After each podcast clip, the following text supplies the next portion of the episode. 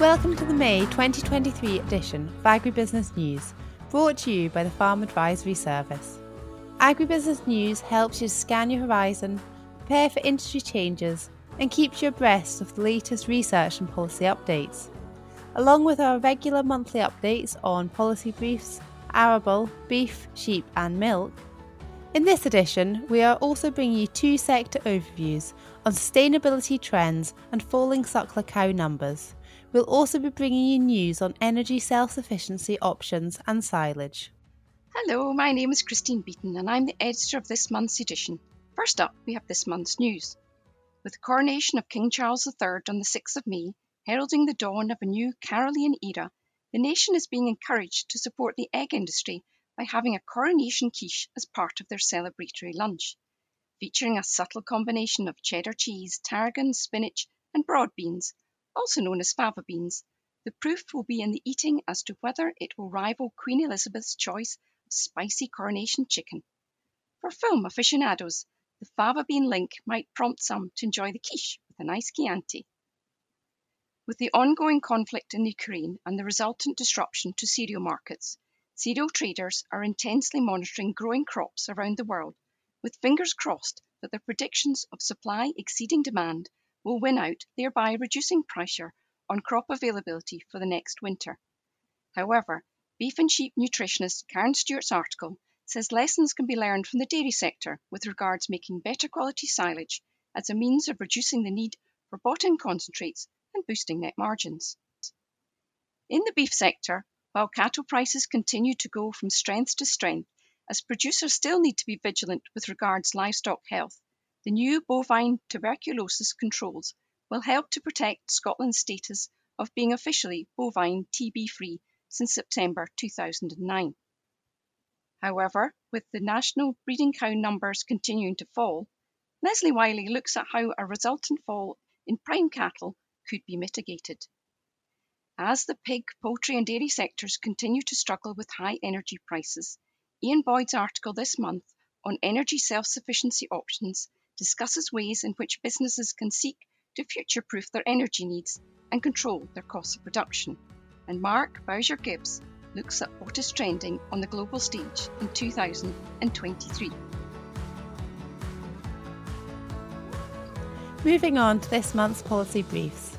The submission period for twenty twenty-three single application forms opened on the fifteenth of March twenty twenty-three and will close at midnight on Monday the fifteenth of May twenty twenty-three. While Scotland is recognised as being officially bovine tuberculosis free by the European Commission in September two thousand nine, maintaining this status is crucial to the continuing success of the Scottish cattle industry. From the eighteenth of May, farmers bringing cattle into Scotland will be subject to tighter controls in order to reduce the risk of spreading bovine tuberculosis. The new pre-movement testing requirements apply to cattle coming to Scotland from a T B high incidence area, including those coming from a low incidence T B area that have been in a T B high incidence area in any time of their life. Eligible cattle, as above, will require a clear pre-movement test within thirty days prior to the movement to Scotland if tested after the eighteenth of May. This requirement was previously sixty days. Additional changes also mean that a negative T B test in a herd under movement restrictions will no longer be accepted as a qualifying pre-movement test, even if the test allows these restrictions to be lifted. A new definition for isolation will also be introduced, and compensation will be reduced for cattle which are not properly isolated. This will strengthen the protection of the main herd against onward spread of infection from any reactors or suspected reactors.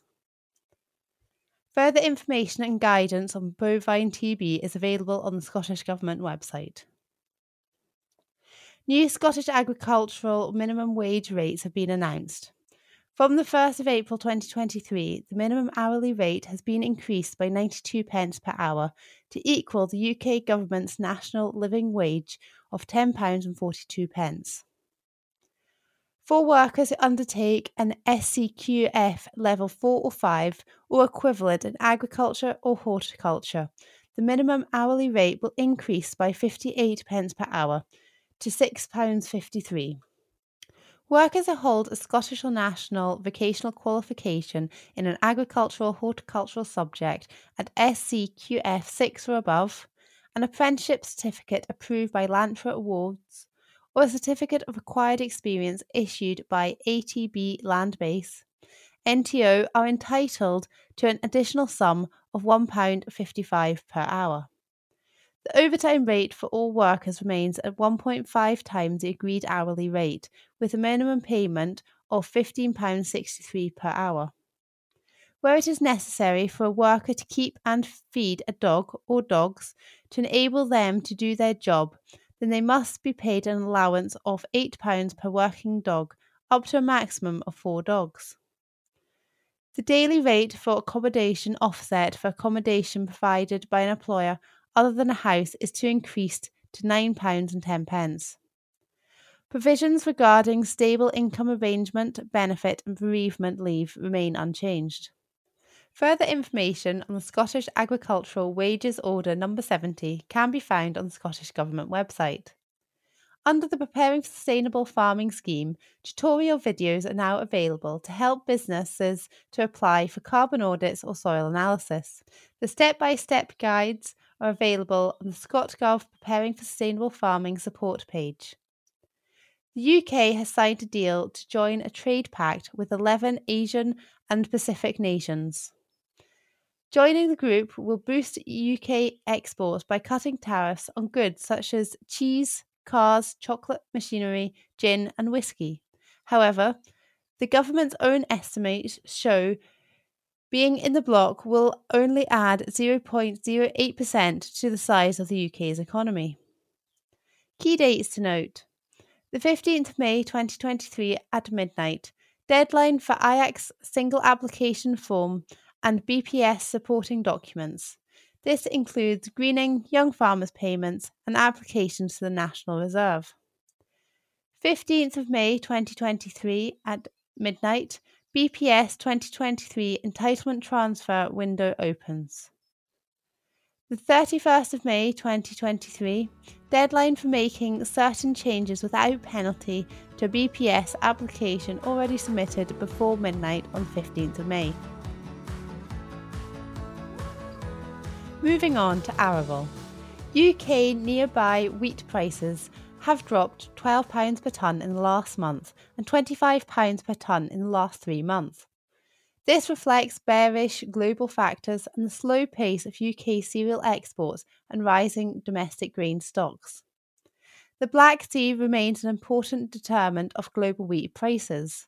Russia's threat to block the grain export deal with Ukraine has combined with local import bans from Ukraine's neighbouring E U states to put Ukraine grain exports at risk, potentially reducing grain supply on the world market and supporting prices. Whether these issues are short-lived or not remains to be seen. That aside, large cereal crops in Australia and Brazil have boosted nearby supply coupled to high stocks in other exporters, have kept export competition strong and undermined prices. Market attention is increasingly turning to new crop potential for direction. In their latest estimates, the International Grains Council see a large increase in cereal production in twenty twenty-three, up fifty-five million tonnes, a smaller increase in usage, up twenty-eight million tonnes, with stock still set to decline marginally, down three million tonnes. The big changes include a large increase in maize and coarse grain production and a fall in wheat output, a huge increase in soybean output, and rising soybean stocks are expected to see a strong rise in oilseed stocks. Looking at global crop conditions, currently there are no major problems and spring sowings are going well, but three to four months of key growing conditions remain in the Northern Hemisphere. U S. Drought in the southern U S plains, but wheat area is up nine percent and conditions good in main regions further north, with maize sowings going well. Europe, dry winter and spring, but crop conditions okay so far. Time remains for rain. U K, Crops in good condition. Dry winter and wet March means soil moisture levels are good. In their March U K cereal S and D estimate, A H D B increased U K cereal opening stocks for the new season twenty twenty-three to twenty-four by between forty-five percent barley and one hundred eighty-nine percent wheat, irrespective of U K cereal crop yields in twenty twenty-three. The market will start the season well supplied and with the highest opening stocks since two thousand sixteen. Indicative grain prices predicted at week ending the twenty-first of April twenty twenty-three are: wheat ex farm basis two hundred and seven pounds per tonne in May twenty-three, two hundred pounds in harvest twenty-three and two hundred and four pounds in November twenty twenty-three. Feed barley, ex-farm Scotland, one hundred and seventeen pounds per tonne in May twenty-three, one hundred and seventy pounds in harvest and one hundred and seventy-four pounds in November twenty twenty-three. Malt distilling barley, ex-farm Scotland, two hundred and twenty-five pounds per tonne in harvest twenty twenty-three. Oilseed rape, delivered Berwick, three hundred and eighty-two pounds per tonne in May twenty-three, three hundred and ninety pounds in harvest twenty-three and three hundred and ninety-eight pounds in November twenty-three. While local factors could be overridden at any time by wider global weather and political events, it looks likely that U K will have to achieve a strong level of exports next season for both wheat and barley. High stocks mean the U K will have to remain export competitive most of the time next season for both wheat and barley. Increased harvest price pressure expected. Sell ahead. Grain you can't store past harvest. If you're enjoying this podcast and would like to hear more about arable farming, check out Cropcast, another Farm Advisory Service podcast. In their May episode, they're talking about reduced tillage on I P M with two excellent speakers who's well worth a listen. April saw a continued rise in the price of beef, with demand continuing to outstrip supply. For week ending April fifteenth, prices quoted for an R four L animal were five hundred and four pence per kilogram dead weight. Cattle numbers continue to be tight and are set to tighten further in the coming weeks as many sheds are now emptied. As we have alluded to previously, Scottish slaughter data shows a downwards trend, with Q M S reporting for week ending April the fifteenth an eighteen percent reduction compared with the same week last year in kill numbers in Scottish abattoirs. This is no doubt bolstering finished prices. Record-breaking prices with store cattle surging past three pounds per kilogram and five pounds per kilogram base price from processors has led to some positivity among beef farmers. However, finishers have had to pay more for forward cattle compared with last year, meaning more money is tied up in fewer cattle. Many of the cattle bought recently for slaughter in May and June will need to gross over two thousand pounds per head to leave a reasonable margin, according to finishers. A fall in cereal prices over recent weeks will have been welcomed as finishers restock after an expensive winter. With tightening supplies, out-of-spec cattle are once again being rewarded, with a blind eye being turned to weight limits in order to maintain supply. The outlook for beef remains positive for the coming months, as tight supplies and strong competition continue to support firm cattle prices. Wet, cold weather continues to slow down stock turnout to grass, with forage stocks diminishing. The shine has been taken off lighter cattle in the store ring. Despite this, markets are still reporting increases week on week. Short-term stores remain a flying trade and very much in demand. With store cattle prices at record levels, many have been sold earlier than normal to take advantage of the prices. It is expected that the availability of heavier stores will reduce further in the coming weeks. As we move into summer, the weather will be a crucial decider in demand levels and subsequent pricing. Cull cow trade continues to exceed all expectations, driven by U K demand for manufacturing beef as consumers look for cheaper beef options. Beef mince is affordable and versatile and is now rivaling chicken on value. With a drop in milk prices, more dairy cows may come forward, which will support consumer demand as we move into barbecue season and a number of bank holiday weekends. With breeding cattle sales kicking off, it will be interesting to see where the demand for breeding heifers is after the last six months of increased cull cow sales. Moving on to sheep.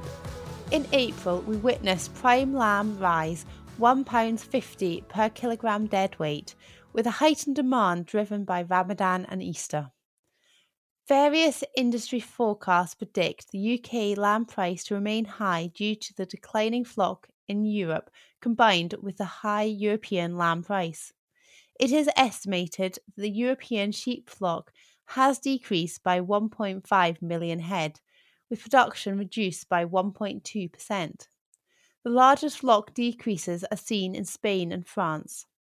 The European flock has now declined by over one million head of sheep for a third consecutive year. We are, however, seeing flock growth in Romania and Ireland. The European value of lamb is high, with France at eight point four four euros per kilogram deadweight on the fifteenth of April, and Spain at seven point two five euros per kilogram of deadweight. However, the Irish price is lower at seven point zero five euros per kilogram of deadweight. With this competitive Irish price and a good supply of lamb, their exports have risen substantially so far this year, with twenty percent year-on-year rises of exports in February and March. As an equivalent, the G B lamb price for the same week showed six point eight eight euros per kilogram of deadweight, while the New Zealand lamb was four point two four euros per kilogram of deadweight. Beef and Lamb New Zealand have updated their twenty twenty-two twenty twenty-three outlook recently. New Zealand has had a poor trading season so far, with low slaughter prices due to high inflation impacting the demand for sheep meat. The main market for the New Zealand product is China, where eighty-five percent of their mutton is exported to, but due to COVID reinfections, the demand is currently low. New Zealand farmers have also had to deal with extreme weather events such as drought and cyclone Gabrielle, plus inflated costs, poor returns, and a growing environmental agenda. With a decreasing national flock, the end price for sheep meat is expected to improve. In New Zealand, it is estimated one hundred seventy-five thousand hectares of farmland has been sold for forestry in the last five years. With tight global supplies of sheep meat, a favourable currency and a growing export market following the disruption of Brexit and COVID, the short-term future looks bright for U K sheep industry. The price difference between the European and U K lamb is what makes or breaks the export trade, with recent weeks seeing very little exported. With religious festivals now past, the price will drop slightly, making our product more attractive to the European buyer. The currency to keep an eye on is the euro-U S dollar, with the U S dollar currently very strong. The dollar drives the export market. A devaluation of the euro against the U S dollar could mean an increase in purchasing agricultural inputs and in turn deepen inflation. Now let's move on to the sector focus on agriculture and sustainability trends.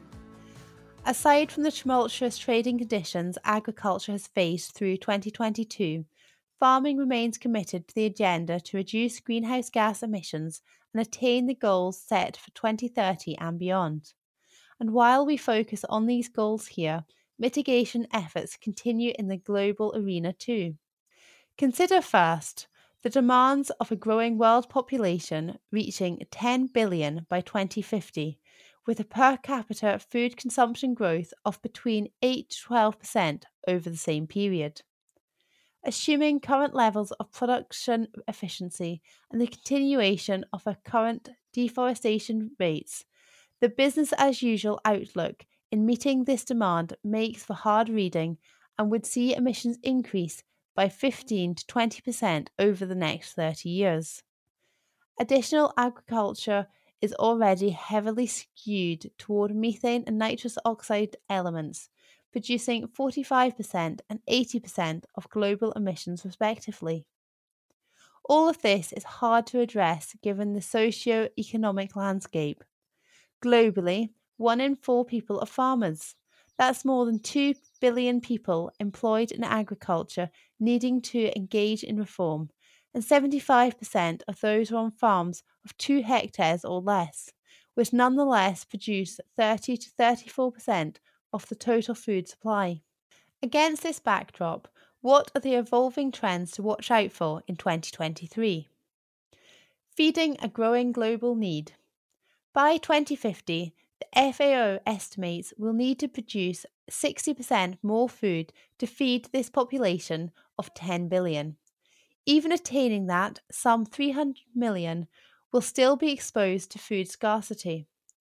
Developing countries will have an increasing role to play in the global economy and food demand. As an example, countries like the Philippines and Colombia are currently setting records for U S exports, and developing countries will continue to account for most of the growth in U S agricultural exports. Artificial intelligence. According to business intelligence research, global spending on smart technology and connected systems in the ag space is projected to triple in revenue by twenty fifty. That includes artificial intelligence and machine learning. A I spending alone is predicted to grow at a compound annual growth rate of twenty-five point five percent between twenty twenty and twenty twenty-six, eventually reaching three point two billion pounds. Synthetic data is often used to validate A I models. Synthetic data is based on real-world data and created by a model that uses the parameters of real-world datasets. A digital twin in a system that emulates real life can be particularly helpful in agriculture, where variables like soil type and weather conditions must be understood for real-world applications. Synthetic data is a powerful tool, and current predictions are that by twenty thirty, synthetic data will outpace real data in A I models. Precision agriculture.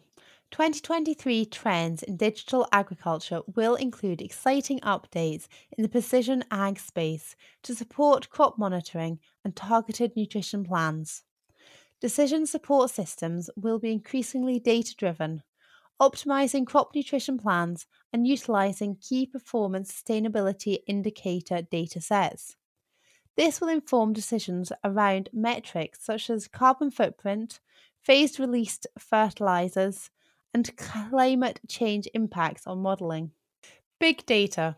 The Internet of Things, I O T, is a key driving force in agricultural advancement.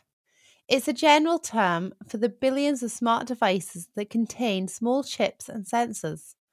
The proliferation of these affordable smart devices that are connected to the internet is transforming the efficiency of farming at field level.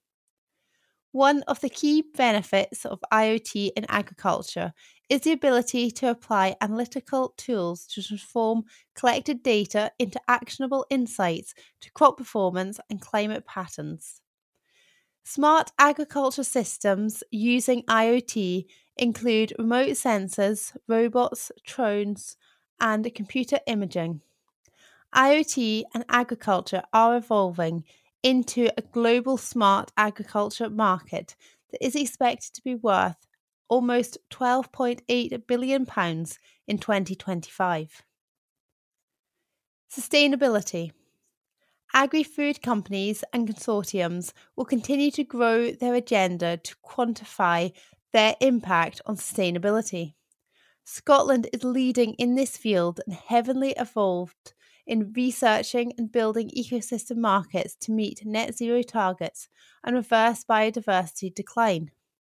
The outcomes and monetarised trades will create new and closer natural capital partnership between farmers' supply on the one hand and consumers' demands on the other, and inevitably will integrate functionality with developing carbon market values.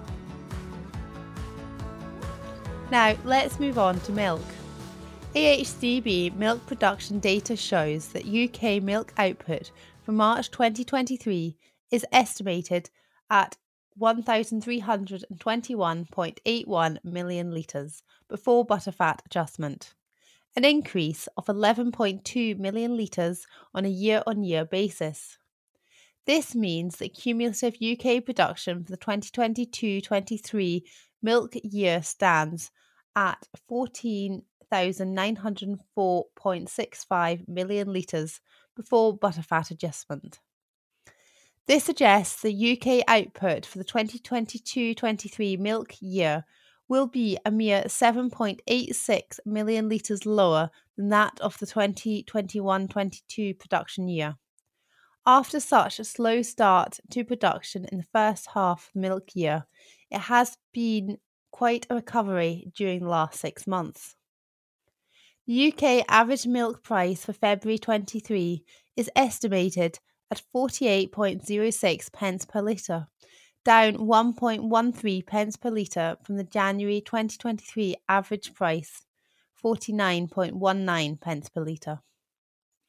Farm gate milk prices continue to reduce quite significantly as the country moves towards the period of peak milk production during May, with the value for A M P E reducing to thirty-one point eight one pence per litre during April, and prices reducing across the board for dairy commodities. Further reductions to farm gate milk prices may well follow after the month of May. A H D B data shows that the value of cream income to a liquid processor has reduced from sixteen point five three pence per litre to eight point eight three pence per litre between September twenty twenty-two and April twenty-three, reinforcing the downward price trend. For many dairy farmers, the farm gate milk price for May twenty twenty-three will now be approaching or below the cost of production. Announcements for April and May twenty-three are as follows. Please note the following prices are in pence per litre. Arla Foods Amber. The Arla milk price reduced by six euro cents from first of April twenty-three. The manufacturing standard litre price reduced by five point three one to thirty-nine point six four. The liquid standard litre price reduced by five point one to thirty-eight point zero eight. Arla direct milk price. five point three one price cut from first of May. The manufacturing standard litre price reduces to thirty-seven point zero nine. The liquid standard litre reduces by five point one to thirty-five point six zero. Tesco. The Tesco Sustainable Dairy Group milk price is to increase by one point zero one from first of May. The price increase results from a decision by the retailer to revert back onto the Tesco cost of production tracker for milk pricing. The increase takes liquid standard litre price up to forty-three point five one. The milk price will increase to forty-three point two six for Arla T S D G members. Sainsbury's. The S D G will reduce by zero point nine nine from first of May. This takes the liquid standard litre price down to forty-two point nine one for Muller suppliers.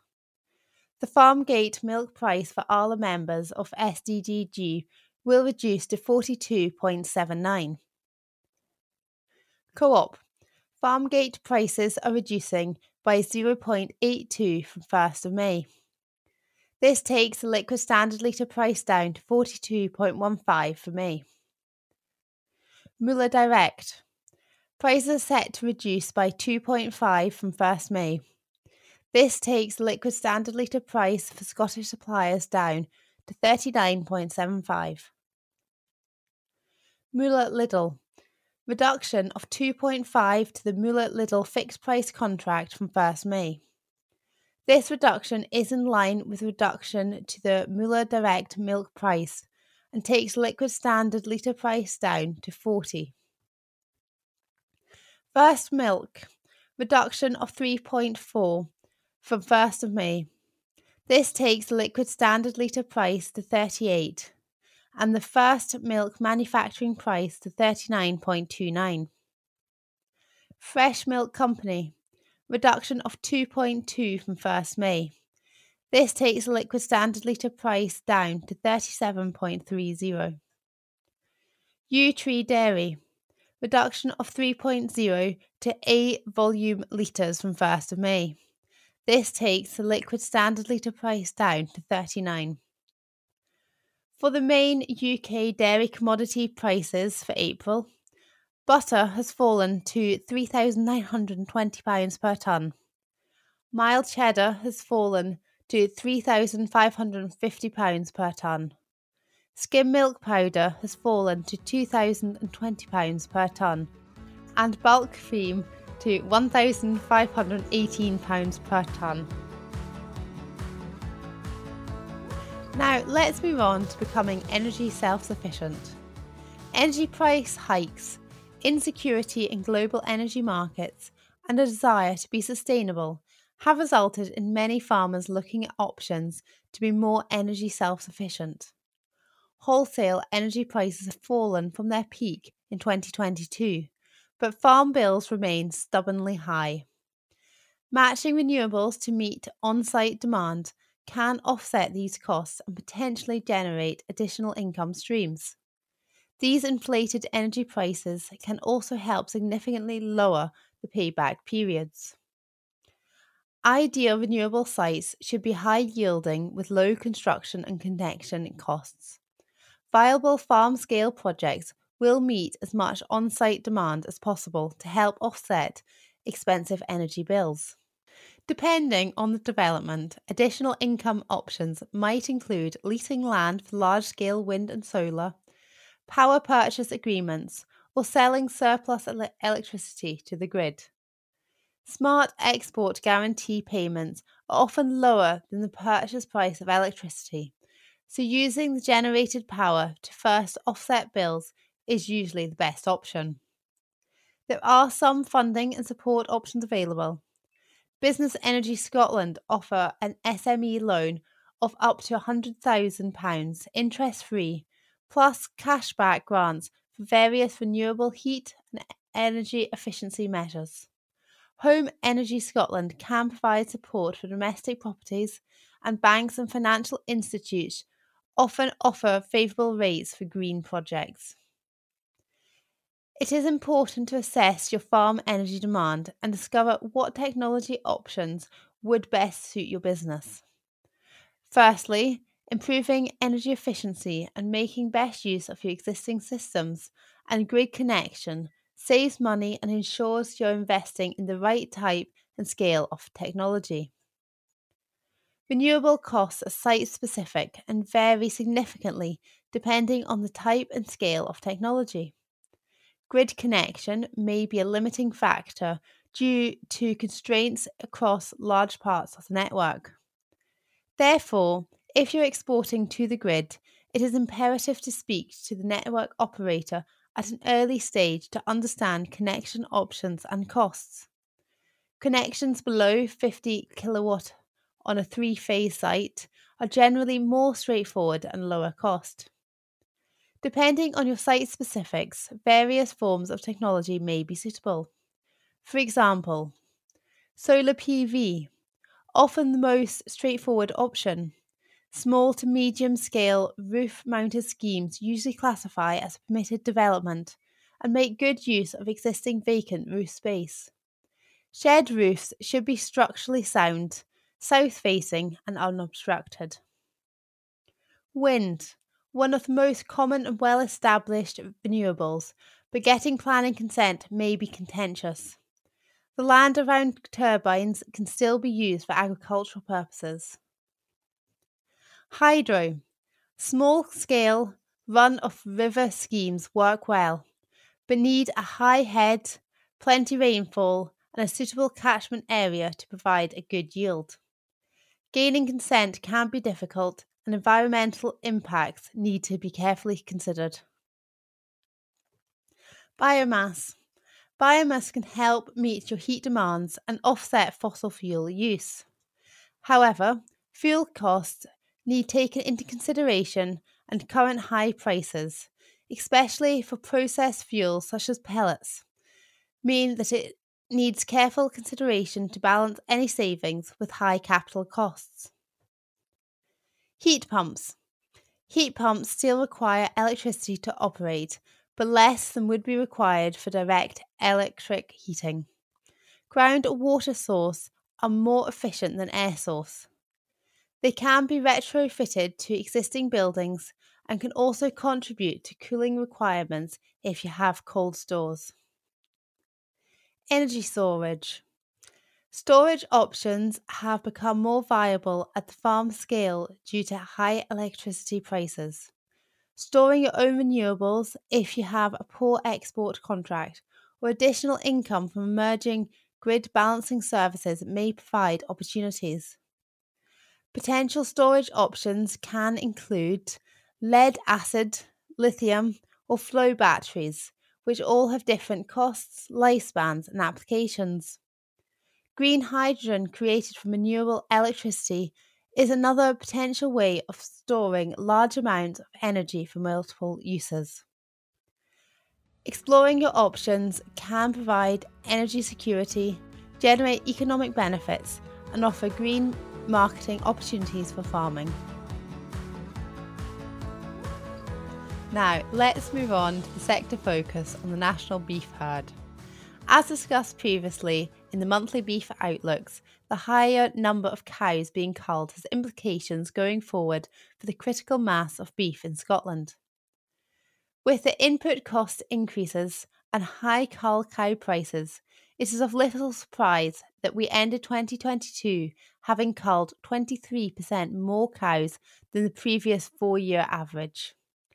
However, this does not take into account cows that were slaughtered out with Scotland, so the total cull rate is likely to be even higher. The January twenty-three figures from Q M S and B C M S show beef-sire females over thirty months on Scottish farms to be three point three percent less than in January twenty twenty-two. This is to be expected with a higher cull cow price and producers clearing out some of their older cows. What this does not tell us. Are there a larger number of twenty-four to thirty month beef-sired females on farm than a year ago, being kept to replace these older ones that have been culled? The change in beef-sired females twenty-four to thirty months year-on-year table from Ian MacDonald at Q M S clearly shows that the drop in twenty-four to thirty months beef-side females in October twenty twenty-two has been a significant contributor to the drop in beef-side females over thirty months in January twenty twenty-three. If the trend follows for the next quarter, we expect April twenty-three over thirty months females to be down again on the year, with nine point five percent less twenty-four to thirty month females on farm in January twenty twenty-three. Prime cattle numbers are already tighter in supply, with Q M S and B C M S quoting cattle twelve to thirty months down three point three percent on the year, and attributing a large proportion of that to the volume of cattle that continue to go south of the border from the store sales. If the contraction of the breeding herd that we are currently experiencing continues, the longer-term availability of prime cattle looks to remain tight. However, with national average calving percentages of eighty-six percent and rearing rates of eighty percent, there is potential to increase calves produced without increasing cow numbers. By increasing the rearing rate to ninety percent or above, the reduction in prime cattle availability in the coming years could be stopped. While this would require improvements to herd fertility through appropriate nutrition and health planning and selection of maternal traits in breeding females, the financial benefits to the suckler enterprise could be significant. Finally, we'll move on to the value of good silage. With the cutting of silage over the next couple of months, planning for winter forage starts now. Dairies are well accustomed to making well-preserved, high-powered silage to target for their milking cows, and these principles can be applied in beef and sheep systems too. Plan what forage is likely to be required. If you normally feed a lot of concentrate, is there an opportunity to make better quality silage to reduce the reliance of so much bought-in feed? Looking at the savings that can be made for making better quality silage for four hundred kilogram steer gaining one kilogram per day, over one hundred fifty days for one hundred cattle, the diet cost difference between the rations for poor and average silage is a staggering four thousand fifty pounds. Wrongly assuming that your silage is average when it is actually poor would result in cattle only gaining zero point eight kilograms per day, meaning that they would not only stay on farm for an extra thirty-eight days, but it would wipe three thousand three hundred thirty-eight pounds off their gross margin. Taking a note of the yield from each field and analysing each batch separately will help assess how grass is performing and where areas for improvement can be made for the following year.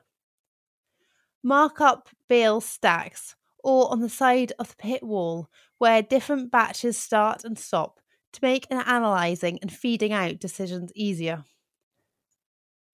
When sitting bales, make access to different stacks easy so that they can be fed to the right stock based on their quality rather than where they are on the farm. With increasingly unpredictable seasons and weather patterns, managing silage stocks can be challenging. If you have a range of silage qualities and or your forage budget shows that you're going to be running low, targeting forage quality to stock on your farm can help to maintain productivity levels. Regardless of whether you make good silage or poor silage, the worst thing is not knowing what you have. Without that knowledge, feeding and managing animals correctly is difficult and will be far more costly in the long run. Having your silage analysed and getting your rations checked by a livestock nutritionist can save your business both time and money. Thanks very much for listening to this audio edition of the May twenty twenty-three Agribusiness News. Kerry Hammond, Executive Producer of Faz Sounds, has a favour to ask.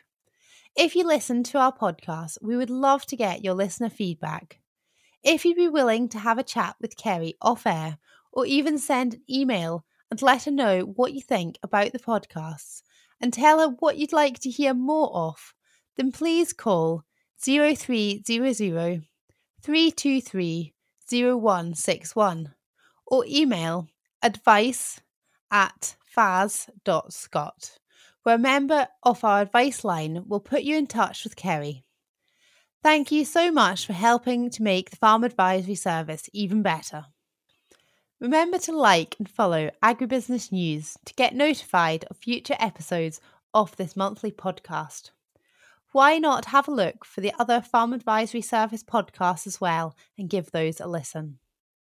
This edition was edited by Christine Beaton and included articles written by Christine Beaton, Julian Bell, Sarah Balfour, Kirsten Williams, Mark Bowsher-Gibbs, Alistair Beattie, Ian Boyd, Lesley Wiley and Karen Stewart.